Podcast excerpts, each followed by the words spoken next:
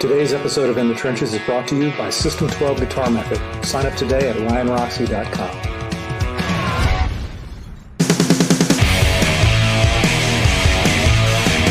In the Trenches with Ryan Roxie.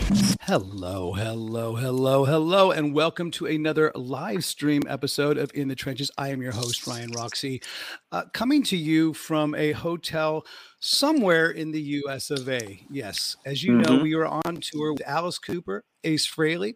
Uh, we are having a good time. We're, you know, four or five shows into it. We're just getting our bearings right now, but uh, we're staying from my iPhone. See, I'm not technologically challenged as much as our producer Vic says I am. No, we've got our microphones, we've got our headphones, we're ready to rock and roll. And if you are not seeing all this, that's because you're listening to us on a audio broadcast, which we love and respect and appreciate you doing, but we'd really like to have you on our YouTube official channel, which is Ryan Roxie Official. And if it's your first time, hit that subscribe button right now, right there. Hit that subscribe button so you can catch all the episodes of In the Trenches and everything we got going. Plus, you could be part of the live chat. The live chat is up and running, and I see a lot of our uh, In the Trenches faithful there. Thank you very much. What do we got in store today? What do we got in store, Vic? Ah, a couple legends. That's what I'll say. From what could be considered the definition of a revolving supergroup. You know, some of the members have been in of it, out of it, and back in it. You know, including uh, Tommy Clufetos, uh, in the trenches alumni, who's been on the show before. Um, but today, we are proud to have the current lead singer, bassist, and the lead guitarist, not one, not two, of the Dead Daisies, Mr. Glenn Hughes and Doug Aldrich. Welcome to In the Trenches. Th- Thank Hello, you, guys. Ryan. Nice to see you. Nice to see all of you Hey, Ryan. out there. How's it going? Well, Good. I, I see right off the, right out of the gate, we are all in hotel rooms somewhere, unless you and uh, uh, Glenn and Doug share an actual house or are actually sitting right next to each other in the same bed. but we're in different. We're all in different hotel rooms, right? Somewhere. Yeah, we are. we're in, We're in Fort at the moment. Lauderdale. Yeah. You guys, Dead Daisies, are on tour. You're hitting it, and right Yep. before we turned on the uh, the record button, we were talking about what is it like to be out on the road again, and when was the last time uh, that you were touring, and how does it feel this Um, time? we did a nine-show tour in June, July in the USA. A Okay, warm-up so you've already if dipped you your will. toe in, yeah, yeah. And then we few two and a half weeks ago. So this is today's our seventh show. Got it, got it. Yeah. Well, It was. It, it had been a while. You know, obviously we we made um, a record in 2019, so we were off for 2019, and then we all were off for 20 and some of 21. So it's been a while since the last show, but we're really happy to be back out there, hmm out here. Really happy. Yeah. Yeah. So how do you feel the reaction? Because I can, from my personal sense, just having a few shows in, there's almost more energy at the shows with the crowds. Are you guys Mm. feeling that, or are you feeling Yeah. that? Yeah, it's a celebration for everyone. E- Everyone's celebrating coming back and being in the same room together. It's a remarkable feeling. I love it. I love it. So, Dead Daisies, um, we are here to talk about the fifth studio album uh, that you are have just released, and um, of course, it's coming out. It's already out. You have a single called "Holy Ground" that's already out right now. Mhm. Um, we're going to talk all about that. But what we like to do always when we start the show is go back to get forward. So,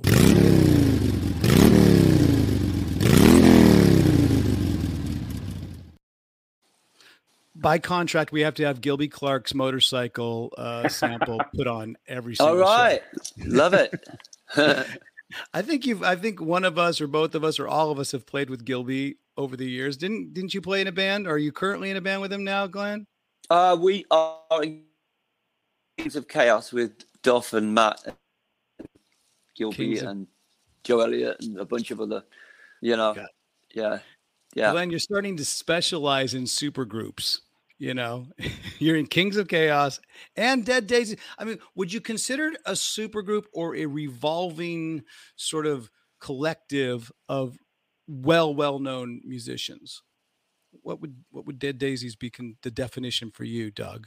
Do you have one? I um yeah, it's it's like it's not unsimilar to the early Deep Purple where there was there was um, Mark one, two, three. Glenn came in on Mark three and four, and now the Dead Daisies maybe it's Mark four or three or four as well.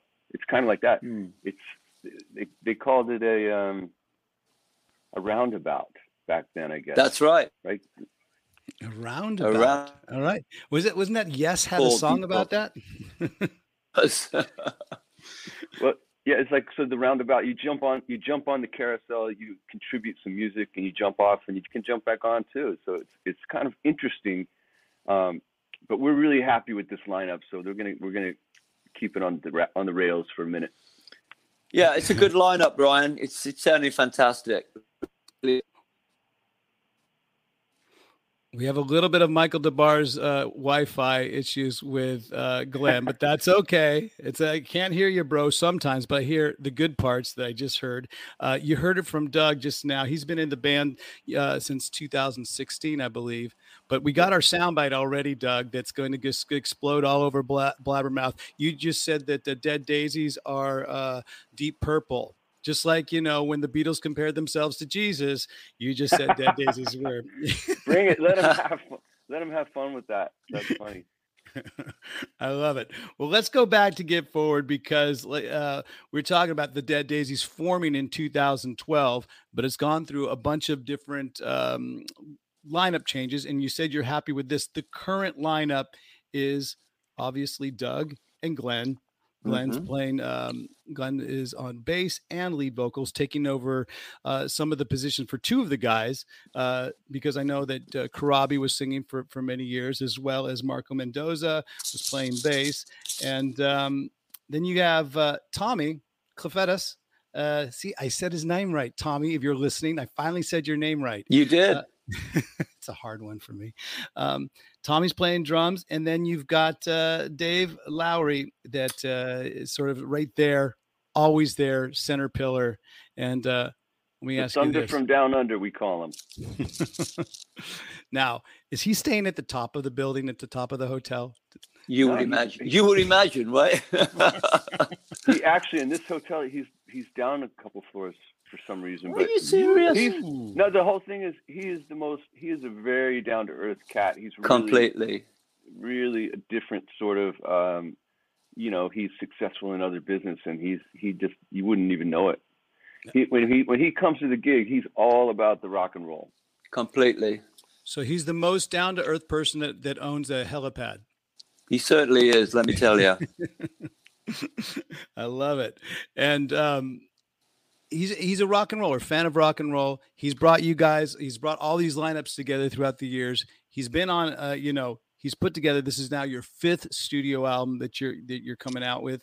Um, what what do you think it was that uh, drew his uh, sort of interest in you to get in? And I'll start with you, Doug. Wa- Was he a fan of some of your older stuff? Um, whether it was Whitesnake, your work with Dio, maybe even way back in the old school where we know each other from Hurricane. It definitely wasn't that one. um, what are you No, talking about? I mean, to be hon- to be honest, I don't even know if, if, if I was on his radar, if I if he knew about me. But his all his bandmates had been in Whitesnake at some point, and except for Dizzy and Richard, and so they had asked me. It was it's so weird how the whole thing you know kind of came together because I had left Whitesnake. I got a I have a I've got a family. I had a little boy. He was four at that time, and I needed to be with them. I just couldn't you know keep. So I I left Whitesnake. I was in Vegas doing this gig, and I was kind of getting really burned out quickly. And then all of a sudden, Glenn called me and said, "Hey, I'm doing a solo tour. My my guy Soren's busy. You want? I need somebody I can trust. Will you come?" So I go, "Absolutely." And and um, I went on the road with Glenn. It was great. And then I got a call from the Dead Daisies saying, "Hey, we uh, Richard got injured in a motorcycle accident. Can you fill in?" And um, you- Marco we- called me. When you say Richard, you mean Richard Fortus from Guns N' Roses currently, right? Yeah, Okay. So I said, well, I can't do it. I- I'd love to help you guys, but I can't do it because um, I'm with Glenn and we're going to Japan and I can't, there's no way I can, you know, back out. But then after we were done, they called me around Christmas time and said, Richard, don't tell anybody, but Richard and Dizzy are going to go back to Guns N' Roses, and Richard recommended you and, and Marco and, and Tichy and Corabi all know you. I've known those guys. I've known Corabi since high school, and um, and David called me and says, "Do you want to you, you want to come in? We're going to make a record, make a fresh start." And we talked about you know guitars for a couple hours, and and I just felt like, yeah, this is going to be fun. And that's he's got it. some great he's got some great vintage guitars. I've seen the the V that he has that he's played with before, and there's a good shot of you guys in the studio. Um, so one of the things I always say about being in the trenches, as we all have, is that the people you're playing with today will most likely help you pot with your gig tomorrow. And in that case, you and Glenn were on a tour, you got into Dead Daisies. Did you have something to do with getting Glenn into Dead Daisies, or was that already?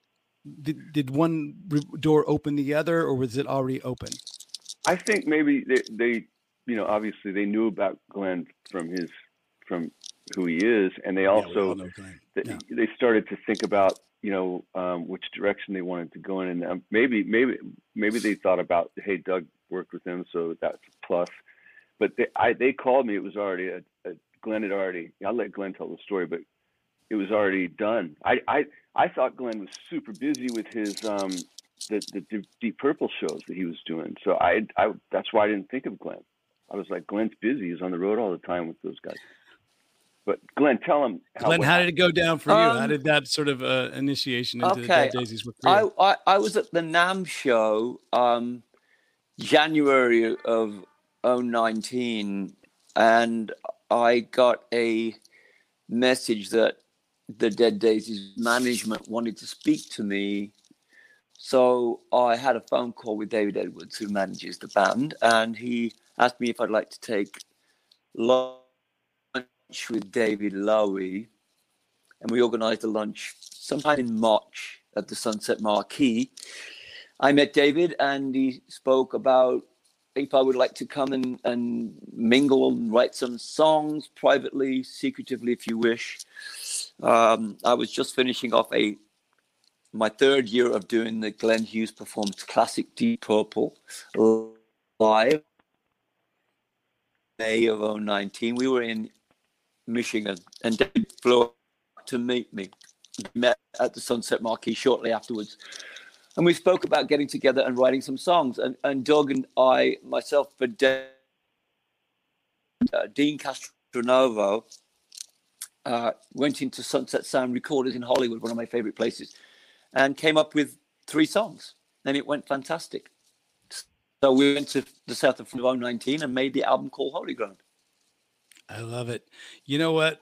Just listening to Glenn tell a story with your accent and everything, it feels like I'm watching a documentary. It always has more credibility, doesn't it? Uh, Doug, Yeah. we can we can tell as many rock and roll stories we want, but we're just guys from the U.S. But when you get Right. Glenn and the accent and and, and then then then the, the sort of pageantry of the, the the small things like Sunset Marquis, you know, Sunset Sound. Those are always like, Yeah. those are rock and roll staples. Yeah. Yeah. I'm a, I'm Glenn, a, I'm a Glenn luck- basically, lucky man.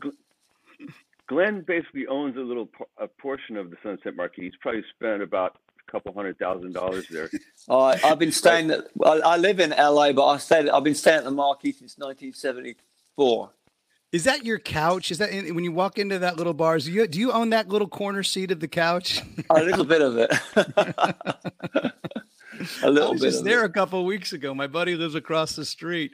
Uh, I you love guys that. Probably, you, yeah, you, you probably know him, and you probably know all the a lot of the people that show up there because Uh, it was just I went there and it was like it is kind of like a cool hangout. You know, It is. Jerry. It- it- Jerry from Alice in Chains was there. Chris Wyse from the Cult was was was hanging out, and everybody was just you know kind of you know still in that weird space of COVID times, a little bit distance because we don't you know really know how to interact just yet. I mean, like that's a, that's what I kind of want to get into real quickly. Like, how are you guys able to uh, interact with the fans on this tour as opposed to past Ah. tours?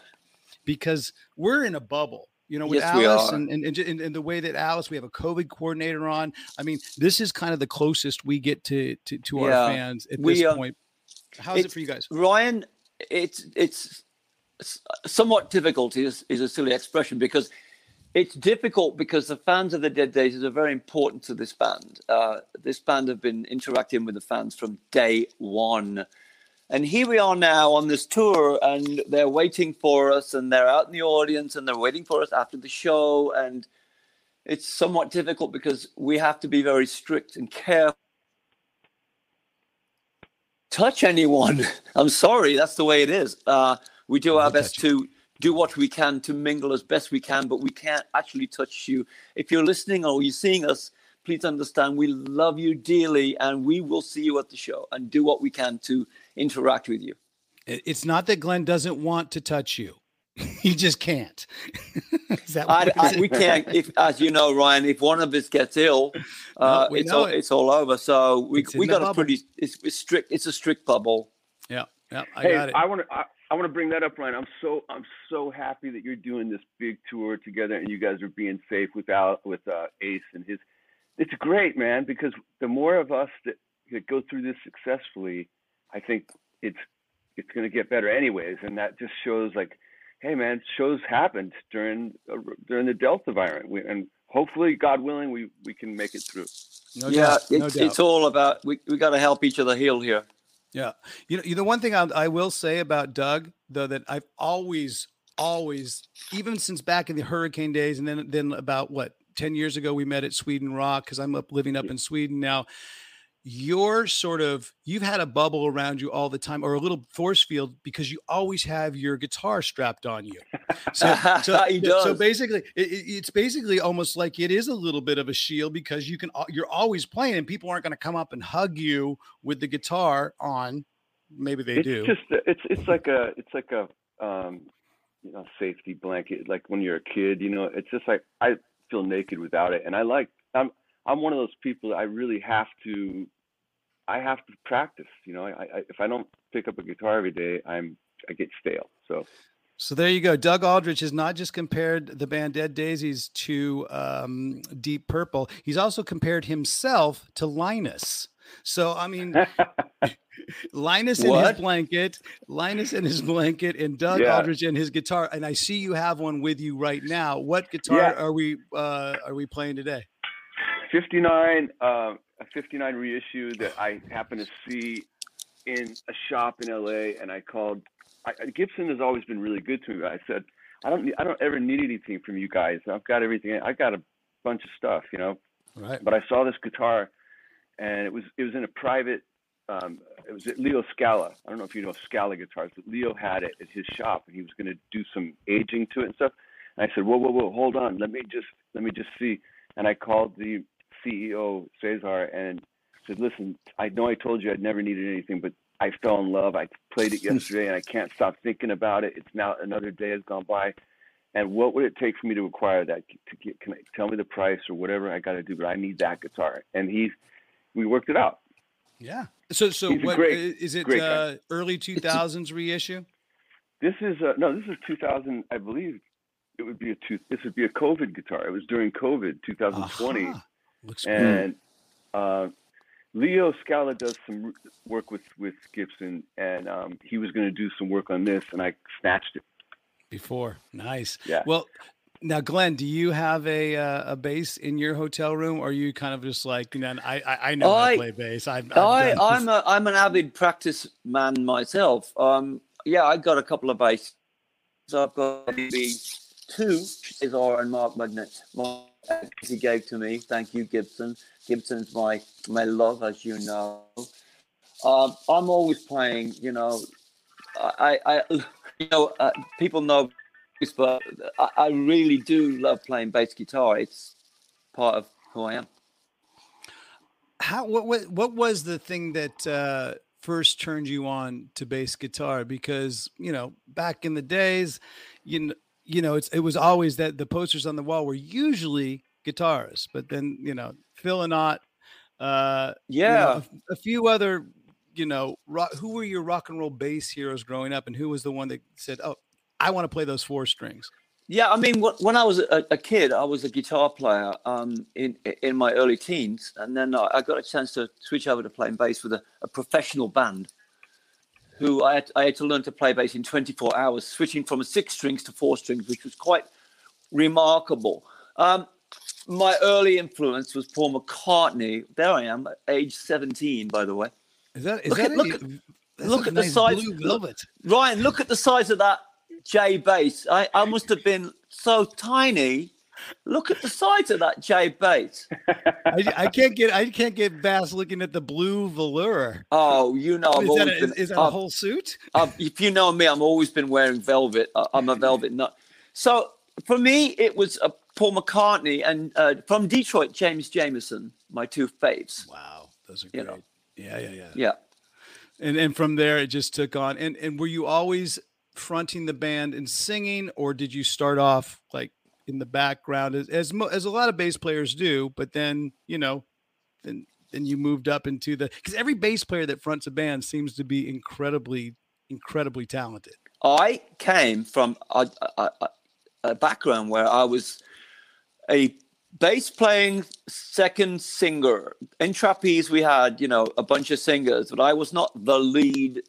I wasn't the front man. I was playing bass and singing. A, there you go. A There's a couple of songs. In that in that trio there, Ryan, I was the lead singer. I was I found myself singing background vocals for about two or three years, and all of a sudden the manager said, Glenn, we think that you may be the lead singer of the band moving forward. so they pushed me out front, and we came to America in 1970 as a teenager, and we opened for the Moody Blues. And that's where I found my feet as a sing- lead singing bass player. And we know shortly afterwards, after two or three years of that, I joined Deep Purple in 1973. One of the, photo one of the few meetings that didn't happen at the Sunset Marquis. It didn't happen. it happened in the Essex House in Central Park. Of course it did. I love it. um, most of our me- big meetings happen at like you know Starbucks or something. Yeah. like that, Yeah. right? Like, But nowadays. I've been truly blessed, Ryan, to to have lived a life as a, a lead singing bass player. You know, people ask me about, you know, do you ever want to stop playing bass? Uh, I, I do some stuff with Kings of Chaos where I just sing because Duff's playing bass. But I, I just love singing and playing. Uh, I just love it. It's well, who You- Glenn Hughes is. You're the last of the Mohicans. I'm telling you, man. The you know, if you want to say the Lemmys, the Phil Lynotts, the the Stings of the world, even I, I you know, I'm I'm a fan of. I'm thinking about it as we talk. I'm a fan of almost every band that has a bassist as their lead singer. Oh, I thank you. Even wasn't Ben Orr from the Cars? Yes, a lovely fellow, lovely man, sweet Wow. guy, wonderful guy. And there's Rush. Oh, Well, there you go. Geddy Lee. That's true. I- You missed okay. Geddy out. Cream. You can't Geddy out. Wow. Okay, we Very, can very go on with fortunate. this. I think I think the chat room's going to go afire right now with uh, singing bass players right now. But the, the only one that matters right now, folks, is Glenn Hughes because he's here with us from the Dead Daisies, as well as Glenn Aldrich.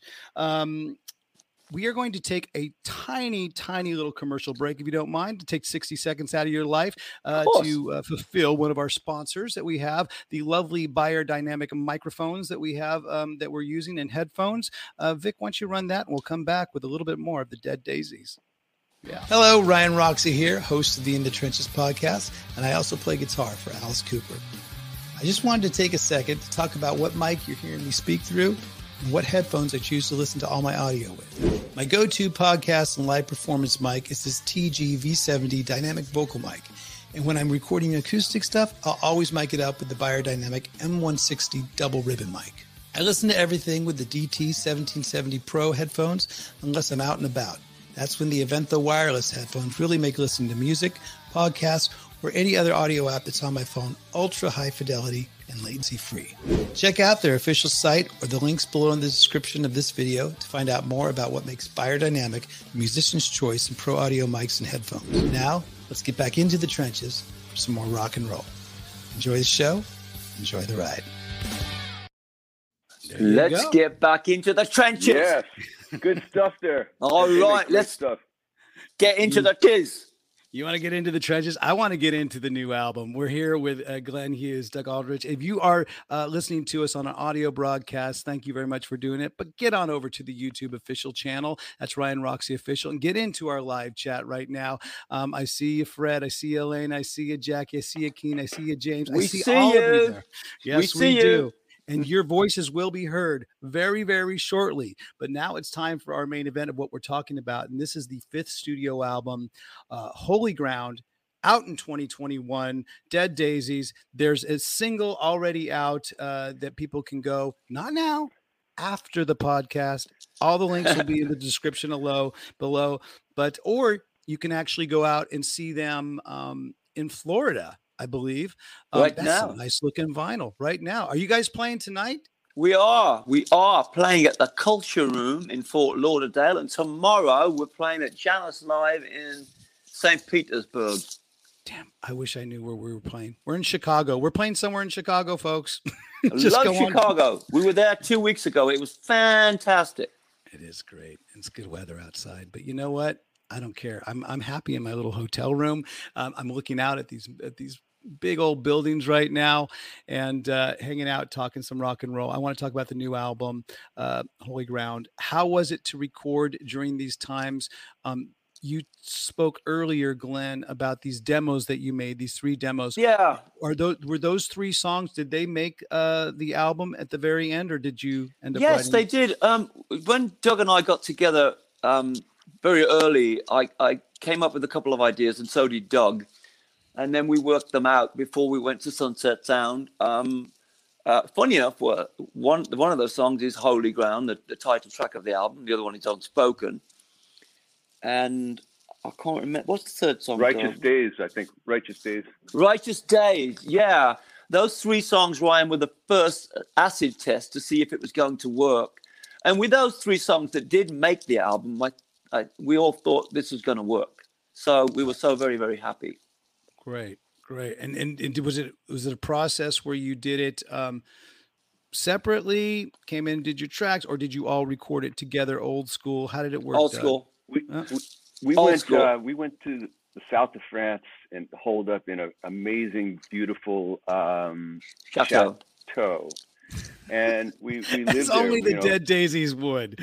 that is But perfect. it, it was actually it ended up being cheaper than recording in LA because you know you Right. think about hotel rooms and whatever. But no, it, there's a there's definitely a, a great thing, especially when Glenn was coming into the band. It was very important to him to for us to gel and him to feel comfortable.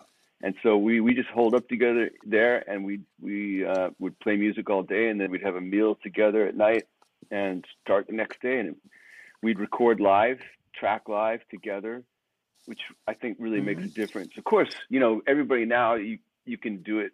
You could be in uh, wherever.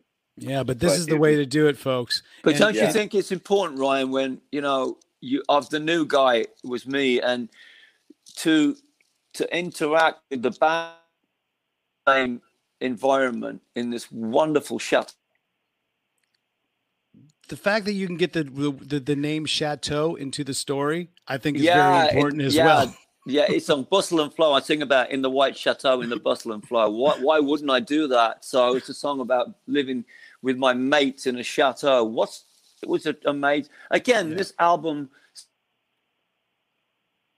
Well, this is the the biggest selling album to date. So we're very very excited and very happy. Thank you everyone. That's bought the record. Thank you and so that's much. Ordered the record. That's great. The thing is, um, you were mentioning we were talking about old school and new school. The old school way, and I think probably the correct way for bands to record is that one room environment. Yes. And we're we're going to do that with the Alice record after this uh, tour is over. We're all getting together in Nashville in a, in a place exactly that's going to look very similar to Yes. that picture right there with the dead daisies. Um, and that's where you hash out. You hash out your parts because someone's going to hear your idea and then they're going to either add to it or maybe give a little bit of constructive con- cons- uh, criticism, Criticism. to it or try and you know they're going to whatever is going to happen is going to elevate what what finally is the proper song. Correct. And I think if that is the way that uh, hopefully the new school of, of recording artists can uh, sort of grab from from our old school uh, generations, because there is something about the magic that happens, and you can that translates on stage too because I, I feel that sort of um, connection with the musicians after not playing with them for almost 18 months yeah. when when we got back up on the stage together what isn't it a great feeling to like go oh that's that you know those are my guitar players and i'm their guitar player and there's my drummer and he's he, you know vice versa and there's our singer owning it. So did you guys have that same feeling when you played that first live show back? Absolutely yeah we did it was Really we were in. Florida. That, it was in uh, West Palm Beach, I think, was the first one, It was. and it was just like it was surreal. It was over so it felt like it just blew right by. It's crazy. I love it. Well, folks, you saw the uh, purple vinyl that was available. Is that now available on the uh, Dead Daisies website as we speak, or is it coming out a- a- as it a- is Okay, It's been So you can pre-order it, or It's is out. it is out? Okay, it's out, It's ready out. to go. Mhm. All right. Ready to go. by the time you're watching this, it's it's it's out there to the world. Um, we're gonna talk a little bit more about it later, but now it's time for the people to speak. It is time for our people to speak. They've uh, been compiling questions all week. There was a lot of them this week. We had to sort of narrow them down. okay And uh, this is a little segment we call "Let the People Speak."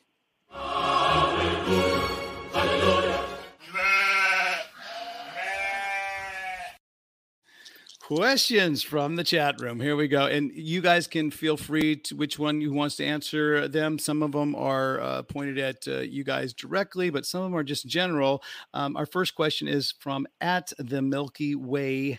Uh, how did the name Dead Daisies come about? You know, perhaps, I mean, who knows? Maybe we should we I- should have David Lowy have a taped in segment about how this. Or Yeah. does anyone know what Yeah. Dead Daisies came from? Does anyone know that story? ba- it's basically, you know, when he first started to, to um, put the band together and start to write some songs, he was writing with a, a singer called Jon Stevens, and who was on the first Dead Daisies album. And John had went to get a checkup and went back to uh, his home, and then the doctor called and said, "You need to get right in right now.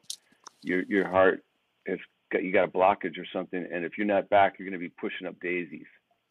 And so pushing up daisies basically meaning you know you're going to be dead so that's how it came to the dead daisies None more black.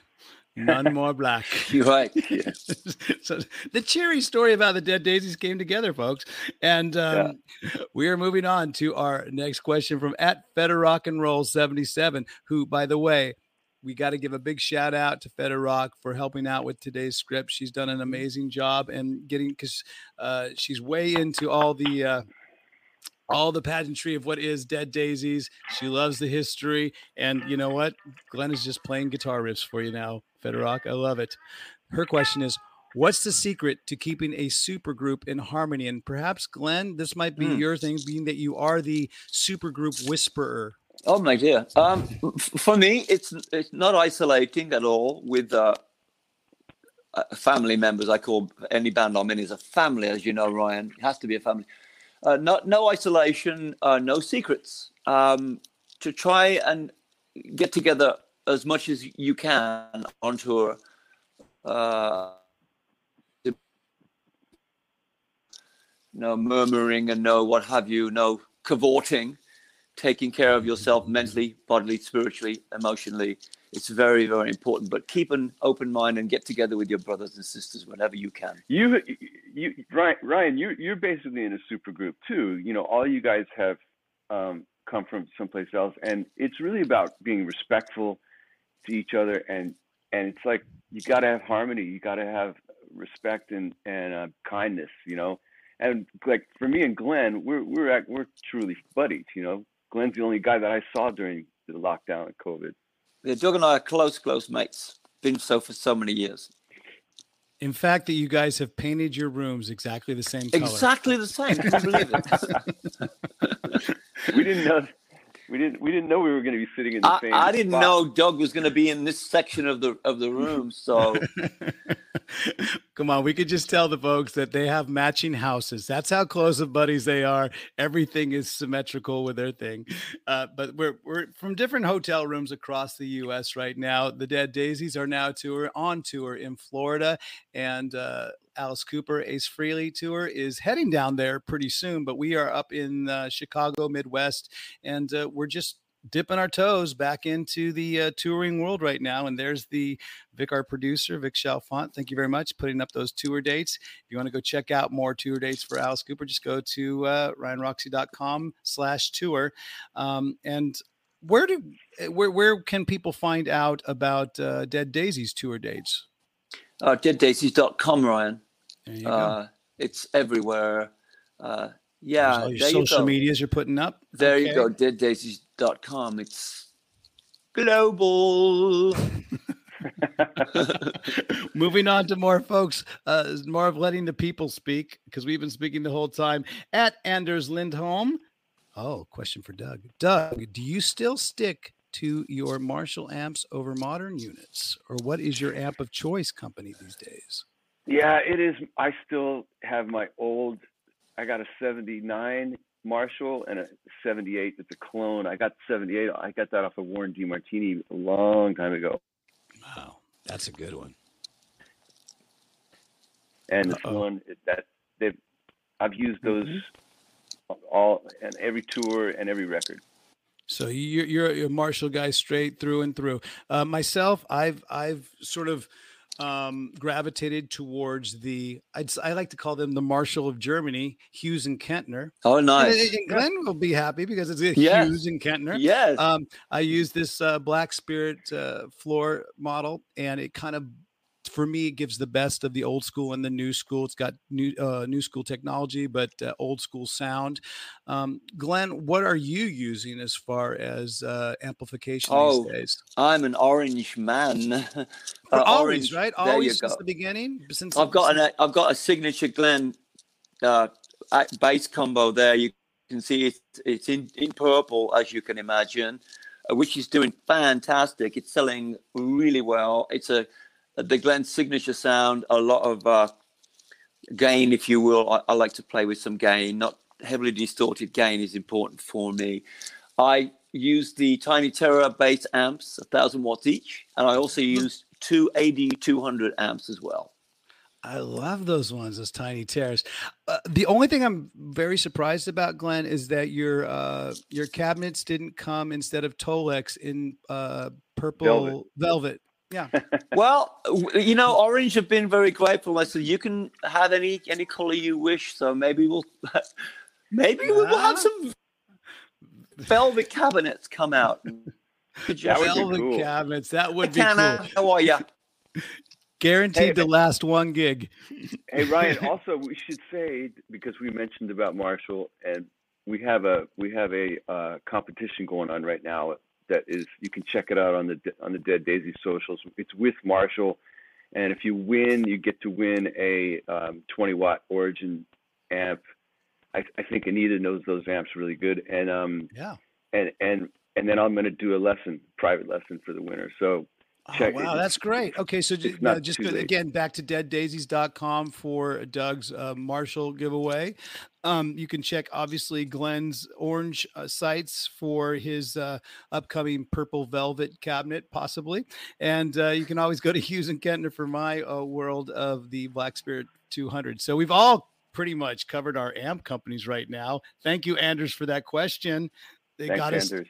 It was able for us to drop our our in, you know endorsement names without sounding too much like we're you know hard selling anybody or upselling anybody except for the purple velvet cabinet all right we have one more question or a couple more questions. At nicholas lasanti official glenn how did black sabbath fans react to you as a front man do you wish your stint lasted longer Oh my dear! You know, uh, okay, all those people that remember that, uh, Tony was making, uh, going to make a solo album in 1985. Myself, uh, my dear friend Ronnie James Dio, may rest in peace. I love you and miss you, Ronnie. And Rob Halford were all going to sing a couple of songs each. I was the first guy to go down to Cherokee Studios in Hollywood to do a couple of songs with Tony, and I, I, I wrote and sang a couple of songs in the first night. And I asked, he asked me to come back the next day, and it kept going and going and going, and I ended up being the only singer on that solo album. On the last song, Don Arden, Sharon's father, who was managing Tony at the time, suggested with Warner Brothers that we change, we keep, we should call it Black Sabbath featuring Tony Iommi. So it was really, it wasn't a Tony Iommi album anymore. It was a Black Sabbath album called Seventh Star. It was a time for me where I was changing lifestyles, if you will. So it was a difficult time for me. Um, being in Black Sabbath was not uh, something I wanted to do. I was trying to help Tony out doing his solo album, but I enjoyed working with Tony, and we've still well, I've made three albums with Tony now. So uh, long may that continue. Wow, one of the first jobs I ever had in Hollywood was working the night shift at Cherokee Studios. So there you year, go. What was that? What was that? Uh, it's not that far from the Sunset Marquis, folks. Correct. Just down the street. but what year was that that you were you were there making? 1985. That was right around the time I moved to Los Angeles in '83, and I think I got a job right right around that time. So I might have been the one cleaning up your uh, studios, and there was a lot of stuff to clean up back. There, there was, was, young man. There was a, a, lot of dust, a lot of dust all around the consoles and everything that I always have to. No comment, Ryan. No freaking comment. I love it. So here we go. One more question we have from at Addy underscore amazing 07. I think this is a great question for both of you. How do both of you keep your hair looking so great? There it is.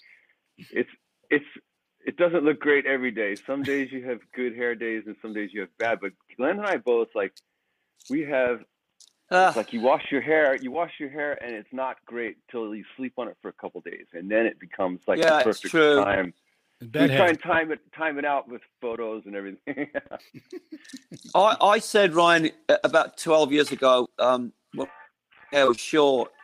I said I would never grow my hair again. And when I look back at, I, I'm in, also in a band with Joe Bonamassa called Black Country Communion. So I look at the footage of myself with short hair, and I'm going, okay. Then I did the Rock and Roll Hall of Fame, as you can imagine. Remember in 19, 2016, and my hair was short, and I'm looking, going, I'm the only man in the building with short hair in a rock band. so since 2016, I've been growing now, and I'm not planning on having it cut anytime soon. Oh, there it is. There's that shot. There of course, it is. If, if it's going to happen, but, Vic is going to find it. It's on that but, evil thing we call the internet. I want to say though, the evil internet. But my hair was very Glenn, short in 2016, and it's now long again. So there you go. Yeah, but you're you're very stylish, no matter what you were doing, Glenn. Always you pull it off, Glenn. style. Yeah. Uh, it's a lot of work, let me tell you. so, um, I was going to say you might have matching conditioners and stuff like that. What I'm doing these days for for my sort of hair care product before I go on stage is I just basically dump my head in the shower and then kind of towel dry it lightly and then stick a bunch of like gel and product in yeah. so it looks like so it looks like I'm already sweating before I get on stage. So at least if if it if I don't play good, at least people know I'm working really hard or have the illusion. when I when hard. I said it's a lot of work, cool. it's not a lot of work. It, it really is. You I wash my hair, I go on stage, and it, all of a sudden the light and the sweat happen, and it's like, oh my god, what's happening in my hair? And and uh, I don't wash it every day. Never into hair. I wash it every three or four days uh, that's because the, the, the peak time is after it's been two days sleeping on yeah. it with sweat, and then yeah, then, I, then you then it kind of it kind of ha- does its thing. But so right out of the shower, it's like you know.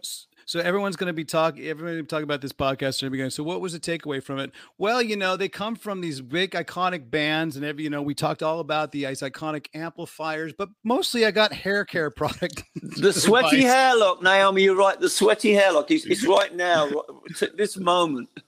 I kind of I kind of did that a little bit before today, just to just so you people watching on the YouTube official channel would would know that I'm working hard on this interview with the Dead Daisies. Of course, Glenn Hughes, Doug Aldrich.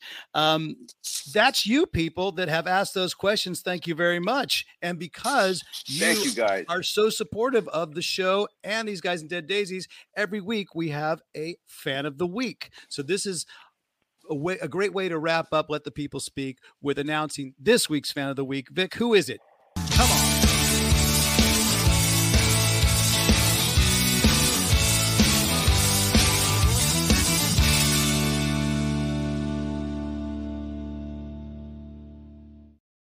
the week is. We'll take that down that comment vic because i can't read it. There you go jess harrell uh, who had made this amazing photo of me Ah, uh, cool. artwork. She sent it up. I appreciate i try to post every piece of artwork that's up on there. Thank you very much for doing that. Um, there was definitely a lot of people that uh, helped support this show uh, support this episode with the dead daisies. Uh, glenn hughes doug aldrich. Um, so we're going to get to you. Don't worry. We're going to get to you.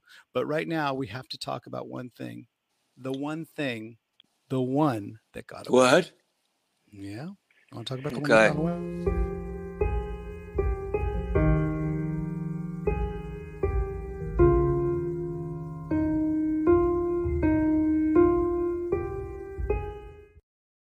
We'd like to thank the bassist of Fall Out Boy for being in that video. And, you know, he pulled off short hair as well. So maybe that was Glenn Hughes with short hair. We don't know. Oh, it might be. He, or it could have been me because I have the black nail polish. Folks, this is the first time I've worn Hey, look black at my- nail look at polish my in 18 nails. months. Uh, what are they purple? Purple velvet? What is Uh, it? Blue. Uh, they're blue and blue and orange, turquoise and Oh. orange. I've been wearing it like this for 15 years. I can't. I can't Did help you- myself. Did you wear it during the pandemic? Because I did not put Of on black nail polish. See, I did Uh, not. I I did. I went. Well, I know I couldn't get to see my manicurist for a while, but we're talking about men- hair and nails, people. That's what it is. Glenn Hughes, beauty tips from Glenn Hughes. Uh, you know what? I don't think Doug Aldrich has ever painted his nails, even back in the uh, hurricane days. Did you? Have you? Are you? Painted nails? I mean, maybe maybe messing around, just out of you know some. Maybe I don't I don't remember I don't know if I had any pictures of it. I don't know what I'm um, into. I always That was thought it was really cool. I was young. I always needed the thought it was money. Really cool. That, Glenn. no, Glenn's always had that thing, and and I thought it just recently. I was asking him, does that mean something? That's actually. Um, oh, look, look at Hurricane. That's an old day Robert of Sarzo. hurricane. Well, look Yeah, at It's not that. me though. Go go back at that. That's a that's a shot of when um I first met Doug. No, that's Um, not. That's not. That's a shot. I'm not in that picture right there. Wait, That's great. um, that's that's Tony Cavazo, the blonde hair. that's right. But it's that's okay. right. It's, it's no, that's our producer just throwing me under the bus as always. No, but there was a fly, there was a flyer, Vic, that we had of, of the show, and uh, it was Electric Angels, and I think Federox sent it over. But did we did you have a chance to put it up? There you go. Now is that There with you you. Doug? See, Yes, that's me on the right. And I will say that people, there is, there's the most put together person on that tour was Ryan. Ryan, these these guys would come out of their van. They were touring with us. We had a we were fortunate enough to have a bus. You guys were on a van, and you, you'd pull up to the gig, come open the door, and there's Ryan dressed to the nines, and the In other velvet. guys. And it, see, Yeah, I, I, I hope so. I was a Glenn Hughes fanatic, uh, you know, style wise in the early in my early twenties. The thing is, Glenn has kept with it. You know, me, I've sort of like sort of. I, I, I've gotten more hotel room and sweats, and then during the pandemic, you know, the fact that I the fact that I wore pants was a, a major major thing, a major accomplishment. So yeah, I'm, I'm getting back. I'm ramping up again now that my we're on tour. a, my dad was a style freak. Is it what? My dad was a fashionista, so I get it from him. Perfect. Perfect. now, w- w- but along with along with fashion, though, you guys are keeping yourselves in shape, and that's always Got an it. important thing. Got it. Um, do. like, you know, are you guys are you guys hitting the gym? Are you doing? Um, well, wow, you can look at- see Doug is. Doug's definitely hitting the gym. I, I work. I, I run five miles a day. I'm 148 pounds. Holy smokes! How many Very stone healthy. is that? How many stone is that, Glenn? Uh, ten stone, uh, ten stone six. Damn, it sounds always better like that. So the thing is, that's a rare sh- that's a rare sighting of a picture with Doug without a guitar on. So so that, that's what he's hiding, ladies. They caught me. He's he's Well, hiding. that's not- maybe, that's maybe not that ladies and gentlemen, that's what he's hiding. That's look at that, a couple six packs right underneath No, there. Always. No, there's like a two pack, but I'll tell you, it was difficult when I got back. When we got back in June and we started to rehearse and stuff, I hadn't, you know, during COVID, I put some, I put some weight around the belly, and I was We starting to did, try and work on it. And then I started getting into rehearsals, throwing shapes, and all of a sudden something clicked in my back, and I had a sciatic problem, so I couldn't. I was really struggling. I'd have to like wake up in the middle of the night, take a hot shower to get. Finally, my guy, I got a sports guy in LA, and he sorted me out. Now I'm actually able to go to the gym and uh, you know do decent workouts and stuff. And I, you know, I, I just trying. You know, the older you get, the harder you got to work. Glenn will be very proud of the fact that when I lived in New York City in the uh, late 80s, early 90s, I had a huge sciatic problem because I wore boots. Uh huh. 24 hours a I day. get it. like I really get it. tight little boots and I'd walk around New York City. I didn't know I didn't I didn't own a pair of sneakers. So it was all in the name of fashion that I had my sciatic. And it's the worst. Sciatic pain is the worst, right, Yeah, Doug? it was rough. Yeah, but I remember you had some really cool boots when you were with Electric Angels too, and you used to, man, on stage you were like the Tasmanian Devil, just tearing it up. It was great. I- Not a Tasmanian devil. some sort of cross between some sort of weird science project between Rick Nielsen, Johnny Thunders, Andy McCoy, and Chuck Berry. I would say those guys were Not a and- bad and mix, Chuck Berry Chuck. being like sort of the godfather of all those moves and stuff like that, you know, just Not like in the same way that uh, Glenn had, you know, McCartney to look up to. I I, I- I have the old school uh, guys as well. Who was your who was your guitar hero growing up, Doug? I mean, Jeff Beck and Jimmy Page, Jimi Hendrix, the, you know, these guys. Eventually, I discovered my, one of my all-time favorites, Gary Moore, Yeah. and um, and then you know, Eddie and Randy just both smoked me, uh, just blew my ass away, and Stevie Ray Vaughan, and uh, and now the, the new guys. I mean, like Joe Bonamassa is one of the greatest out there. Um, there's a bunch of new guys too, like Jared James Nichols and Nick Perri, and uh, but my influences. If I had to go pound for pound, the one guy is Jimmy Page because it was it was everything. And what a shocker! You play a Les Paul. What a Mhm. shocker, right? We play the guitars that our uh, our guitar heroes uh, played as Normally, well. I, I, I like a gold top. That's my my favorite is the gold top, but this is a really nice sunburst. So It's a really um, nice one. I, I'm happy to have it with me right now. But a, a gold, the gold Les Paul is for me quintessential Les Paul. Well, being that we got into all this fashion and working out, athletic uh, tips and stuff like that, we veered away a little bit from the one that got away. But I'm bringing it back because Okay. the one that got away is about a piece of gear.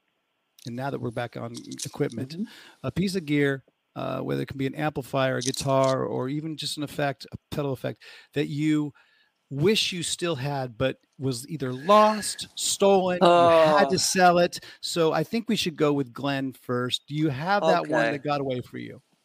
Okay, ladies and gentlemen. Do you remember the bass I was playing on the Deep Purple tour 1974 75? It's a natural finish P bass. But yes, the have a picture same one that? at Cal Jam, California Jam. Uh, in 1977 uh, in London to Chicago, and my bass, there you go, and my bass didn't show up in Chicago, and somebody had nicked it, stolen it. About somewhere between somewhere between where? It, it- it didn't show up in the ter- it didn't show up in the terminal of, in Chicago O'Hare Airport. A year later, I got a call from somebody in Texas who got the bass asking if I'd like to buy it back. And I had a I freaked out going, "You've got my bass and you want me to buy it back?" but that bass was an iconic bass. It's a 1962 P bass, as the same one as you see on on the California Jam video.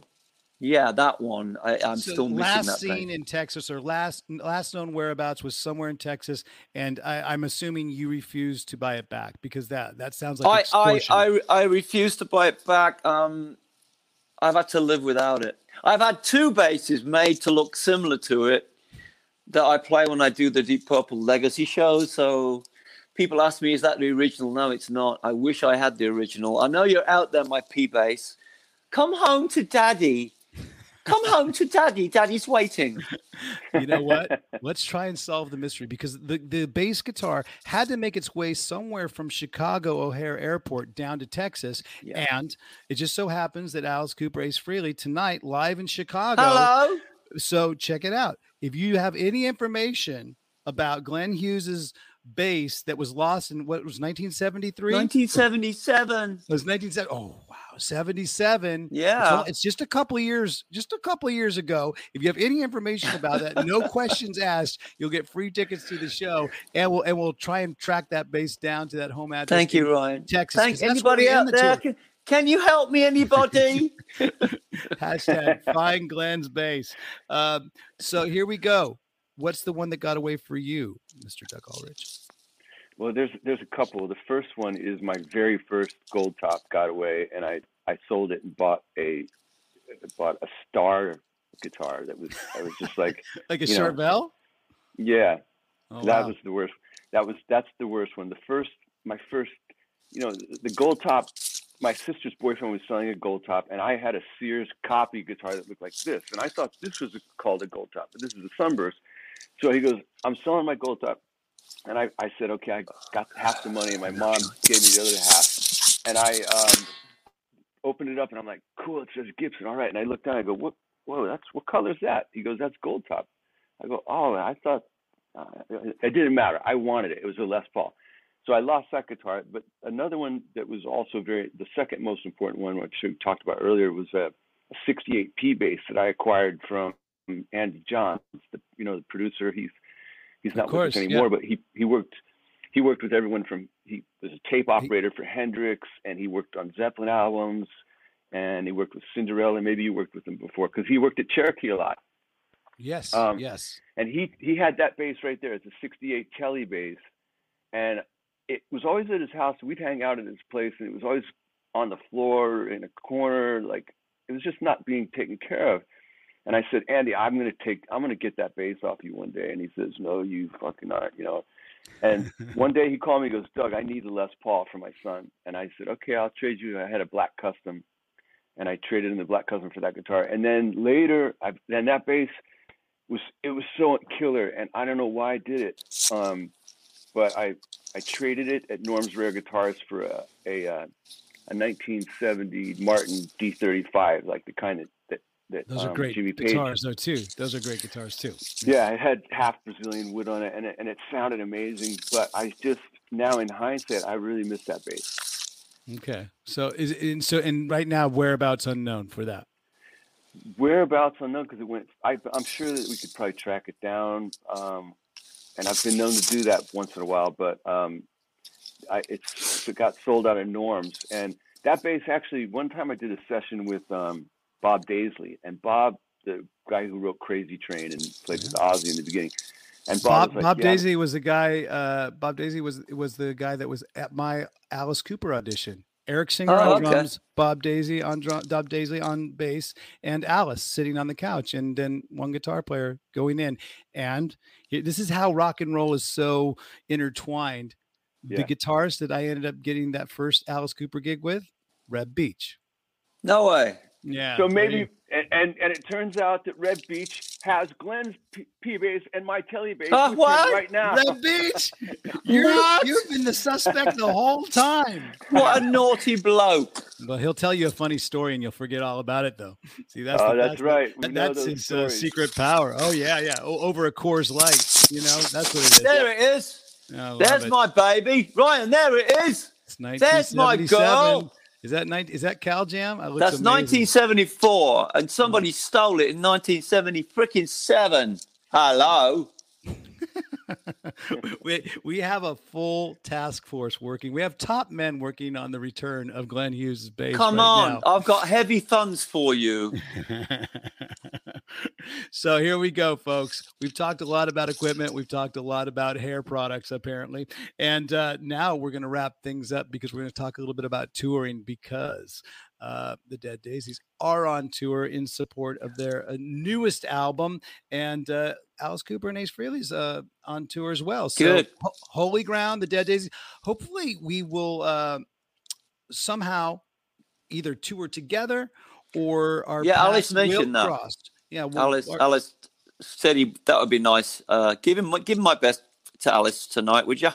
Actually, you know what? I will. And and the, the rest of the band, I told them that uh, I actually missed out on golf, folks, today. Oh Happily dear. missed out on golf because of the darn Chicago time change. I couldn't work it out. I would have been I would have had to golf at like I 5 know. a.m. But um, Chuck and Alice, Say uh, hey, they're, say they're hey. golf buddies. Chuck Garric says to say hello. Give give you Say, guys the hey. Chuck, I met Chuck a couple of weeks ago. I love it. I love it. But but uh, hopefully our our paths cross in 2022 because uh, there are rumors, and I don't know if they're rumors just now or if it's a complete fact that you will tour with Judas Priest for their 50th anniversary. Or is yeah. that, is that happening? Yeah, in Yeah. Europe, there's some stadium uh, Mm. shows. Hungary, Slovenia, Yeah. Greece, Bulgaria, Romania. Yeah, You- that you- Rob's a good, uh, really old friend of mine. A really good, good friend of mine. Rob's been on the uh, podcast before, so you know Mhm. what? I'm sure he says hello as well. And next week, our guest on In the Trenches uh, will, I'm sure, someone that you have a story with.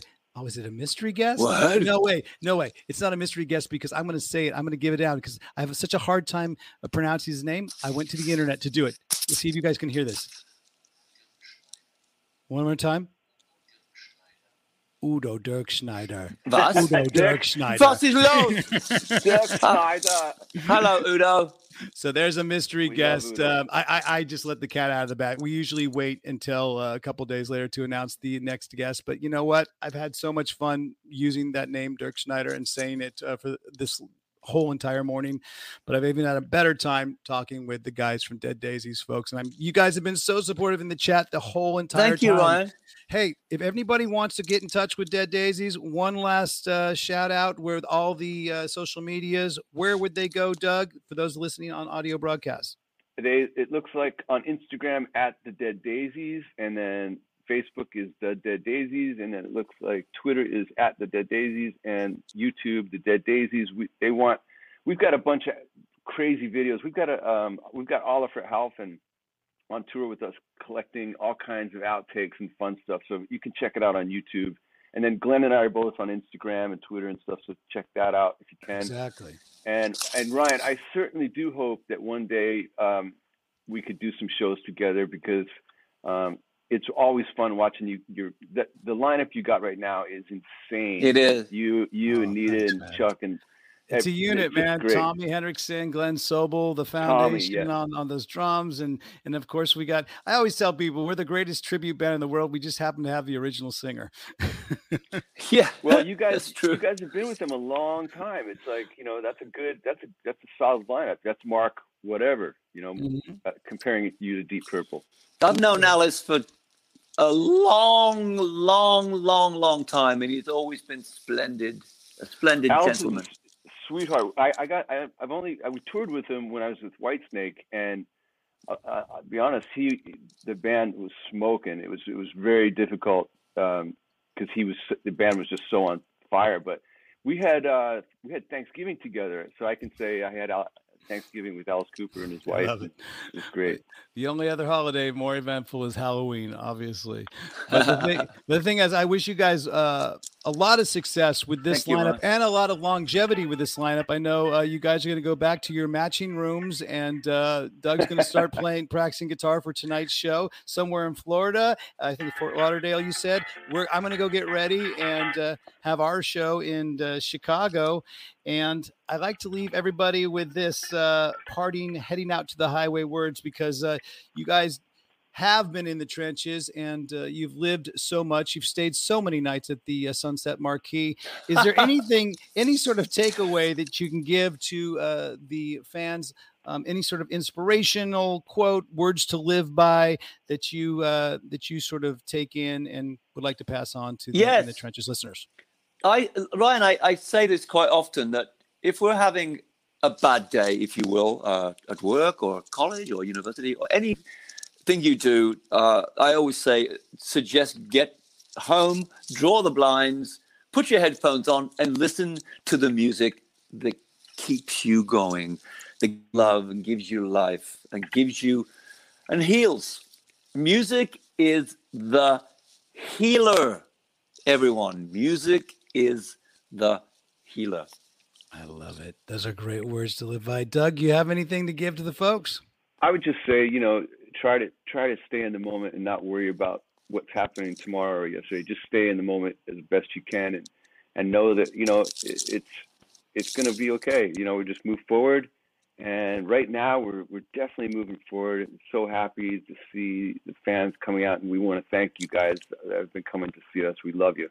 Yeah, stay safe out there, fans and, and, and listeners and supporters of the of in the trenches of the Dead Daisies of Alice Cooper of everybody in rock and roll. Because you know what? Yeah, this is one of those times where we're being challenged with uh, a bunch of a bunch of crap, but we're we're working through it and we're staying staying and touring as safe as possible. And you guys do the same. Thanks so much for being on, both Doug and Glenn of the Dead Daisies. Thanks. Thank you. Ryan. Thanks, Ryan. Hey, man, have a great one. And uh, we'll see you next week, everybody, on, on In the Trenches. We Until love you then, out there. We there love you you, everybody out there. Thank you, rock and roll fans everywhere across this. We love ya. Glenn Hughes, Doug Aldrich, Dead Daisies. Until next time, I'm Ryan Roxie. Enjoy the ride. In the Trenches with Ryan Roxie. Hello. Moby, give him his guitars back.